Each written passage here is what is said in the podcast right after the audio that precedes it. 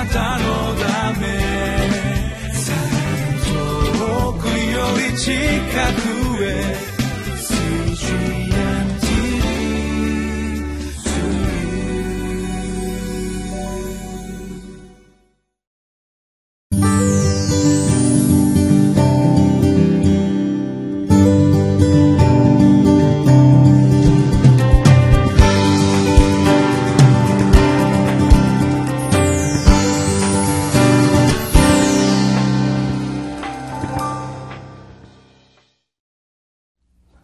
こんにちは。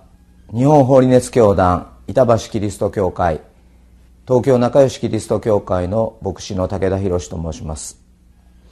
本日は8月23日水曜日、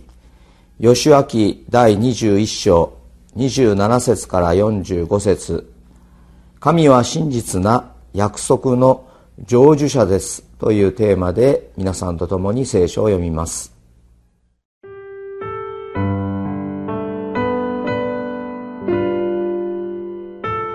ヨシュア記21章27節から45節。レビ諸支族の一つゲルション族にはマナセの半部族から殺人者の逃れの町バシャンのゴランとその放牧地、ベーシュテラとその放牧地、この二つの町、イッサカル部族からキシュヨンとその放牧地、ラベラテとその放牧地、ヤルムテとその放牧地、エンガニムとその放牧地、この4つの町、アシェル部族からミシュアルとその放牧地、アブドンとその放牧地、ヘルカテとその放牧地、レホブとその放牧地、この4つの町、ナフタリ部族から殺人者の逃れの町ガリラヤのケデシュとその放牧地、ハモテドルとその放牧地、カルタンとその放牧地、この3つの町を与えた。それでゲルション人の諸氏族の町の総数は13の町とその放牧地であった。レビ人の残りのメラリ諸氏族にはゼブルン部族からヨクネアムとその放牧地、カルタとその放牧地、ディムナとその放牧地、ナハラルとその放牧地、この4つの町、ルベン部族からベツェルとその放牧地、ヤハツとその放牧地、ケデモテとその放牧地、メファアテとその放牧地、この4つの町、ガド部族から殺人者の逃れの町ギルアデのラモテとその放牧地、マハナイムとその放牧地、ヘシュボンとその放牧地、ヤゼルとその放牧地、全部で4つの町。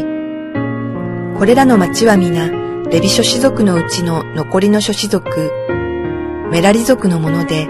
くじによって与えられた12の町であった。イスラエル人の所有のうちでレビ人の町は全部で48の町とその放牧地とであった。これらの町にはそれぞれその周囲に放牧地があった。これらの町は皆そうなっていた。こうして主はイスラエルの先祖たちに与えると誓った地をすべてイスラエルに与えられたので、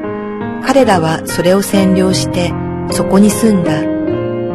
主は彼らの先祖たちに誓ったように周囲の者から守って彼らに安住を許された。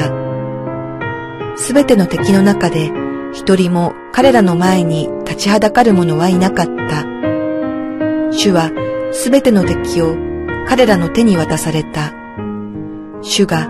イスラエルの家に約束されたすべての良いことは一つもたがわず、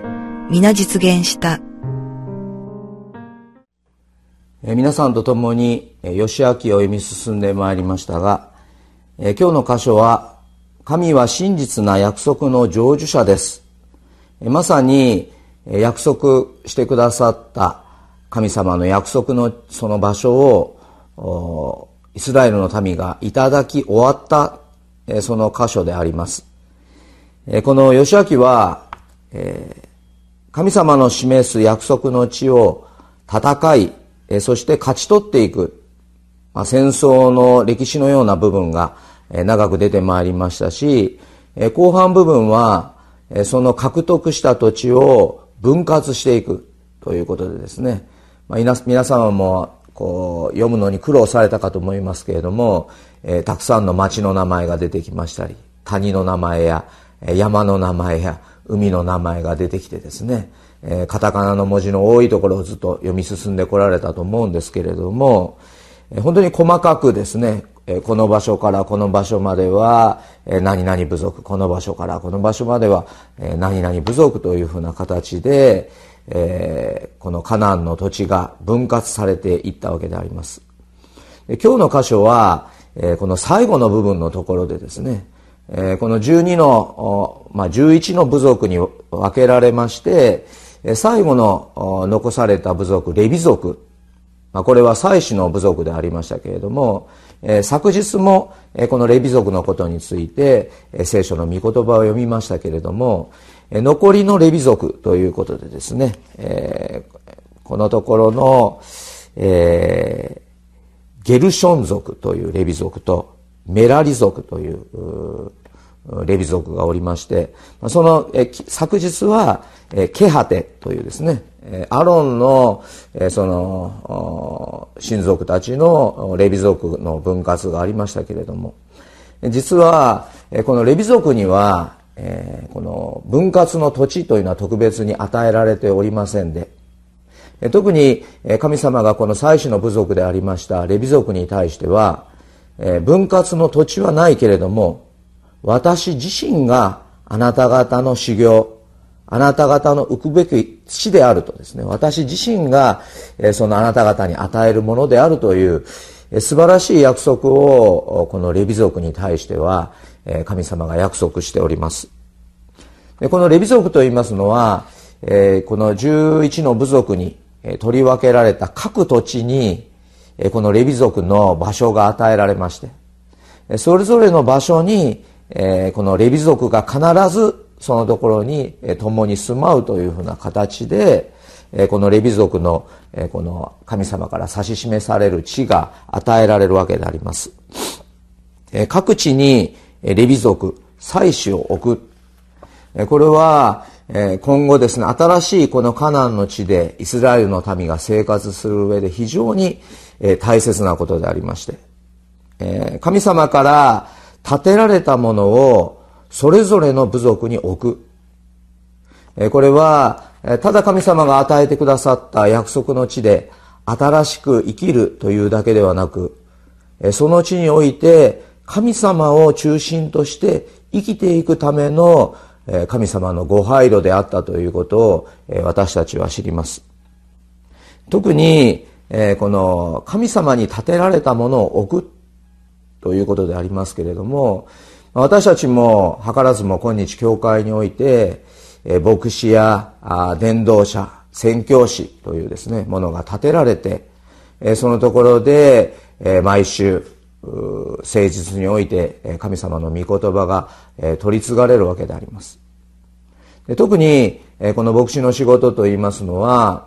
特に牧師の仕事はこの洗礼を行い、聖餐を行いという形で、この教会の中でそのようなものを取り行う、牧師だけがすることのできる仕事としてそのものが教会の中で取り上げられております。教会にこの牧師が建てられ、洗礼、聖餐が与えられ、またそこで毎週御言葉が取り継がれる。それは牧師以外の者が洗礼、聖餐をしてはならない、祭司以外の者が祭儀を司ってはならない、他の者たちがその仕事をしてはならないということとして、特別に祭司に対してはこの油が注がれ、これを任職の油と言いますけれども、特別に神様が任じたものとしてですね、そのものがこの神様の祭儀を行っていったわけであります。部族ごとで、このレビ族以外がですね、その祭儀を司ることを神様はお許しにならなかったので、この11の部族に対してそれぞれの地にこのレビ族を置いておくということを神様はなさいます。この約束の地が与えられ、新しいこのスタートを切るイスラエルの民、これでですね、この土地の分割のすべてがこのところで、今日のこのところで終了いたしますけれども、この時ですね、私たちが覚えたい一つのことは、どの地にありましても主を中心とした生活を置くという意味でレビ族が置かれたのである、各地にレビ族が置かれたのであるということを、この御言葉を通して私たちは心に留めたいと思います。また、約束の地が与えられている人々に対して、レビ族に対しては、私があなたの修行である、何の土地や目に見えるものをいただくにも勝って、主ご自身が私の受けるべきものである、受くべきものであるということは、なんと麗しいことではないだろうか。私たちに対しても主ご自身が、私はあなたのものだ、あなたは私のものだ、そのように言っていただけることが、何にも勝る修行ではないかと思います。詩編の16編には、主は私の修行、あなたは私の分け前を守られる、計り縄は私の喜ぶ好ましいところに落ちた、誠に私は良い修行を得た。その修行というのは主ご自身、私たちの人生で主イエス・キリストというお方に出会い、また主イエス・キリストを通して誠の神様に出会い、神こそが私に与えられた何にも勝る受け継ぐべき大きな祝福であるということを、この聖書の箇所を通して私たち一人一人が覚えさせていただきたいと思います。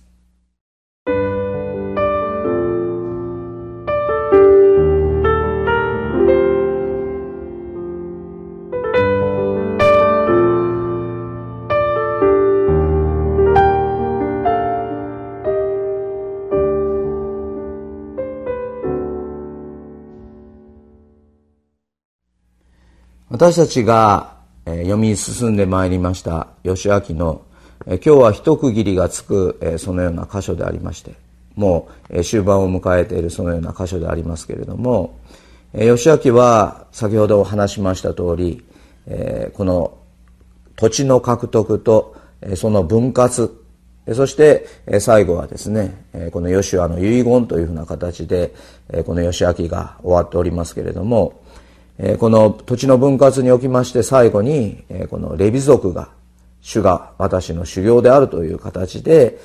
各部族ごとに配置されたということを見てまいりました。この義明のこれまでの私たちが読み進んできた内容は、ただ単なるこの土地を獲得していくというだけのものではなく、その戦いはですね、単なる戦争の歴史が書かれ、その分割が書かれているのではなくて、まさに主が約束された土地を獲得していく、まさにそれは信仰の戦いであると。私たちの日々の生活の中でも、神様が与えようとしてくださっている場所を踏み出して獲得し続けていく、そして与えられた土地を神様の栄光として神様を褒めたたえていく。私たちの日々の生活の中で獲得していく地、踏み出す場所はまだまだ残っている。この義明を通してそのように私たちの心が奮い起こされたのではないか、そのように思います。主が私の修行であるというこの幸いをですね、主イエスキリストを私たちはいただいている。永遠の命は主イエスキリストをいただくことによって私たちのうちにあり、私たちの人生にあるということを、この義明を通してもう一度私たちはこの信仰生活の中で確認させていただきたいと、そのように願うものであります。非常にたくさんの方々が出てまいりまして、土地の名前やその分割の地をですね、皆さんと読み進んでくることができましたけれども、でもその一つ一つに神様の豊かなご配慮があり、そして誰もこの不平不満を漏らすことのないように神様がその祝福の地を分割されたことをですね、読み進むことができましたことを心から感謝いたします。それでは最後にお祈りをさせていただきます。恵み深い天の父なる神様、あなたご自身が私の受け継ぐべき修行であり、あなたは私のものだと私たちのことを言っていてくださることを心から感謝いたします。あなたのものであるという豊かなあなたのご愛の中に自分自身の身を置きながら、平安と喜びと愛をあなたと共にいるその中でいただいて、今日も神様、明日もあなたと共に歩み続けていくことができるように導いてください。弱いものであります。つぶやきや不平が口から出てきやすいものでありますけれども、どうか神様、あなたが受け継ぐべき地であるというその地に踏み出して、神様、あなたから与えられる地を獲得し続けていく私たちであることができるように、どうか聖霊様が私たち一人一人の上に豊かに臨んでくださって、今日も力づけてください。主イエスキリストのお名前を通してお祈りいたします。アーメン。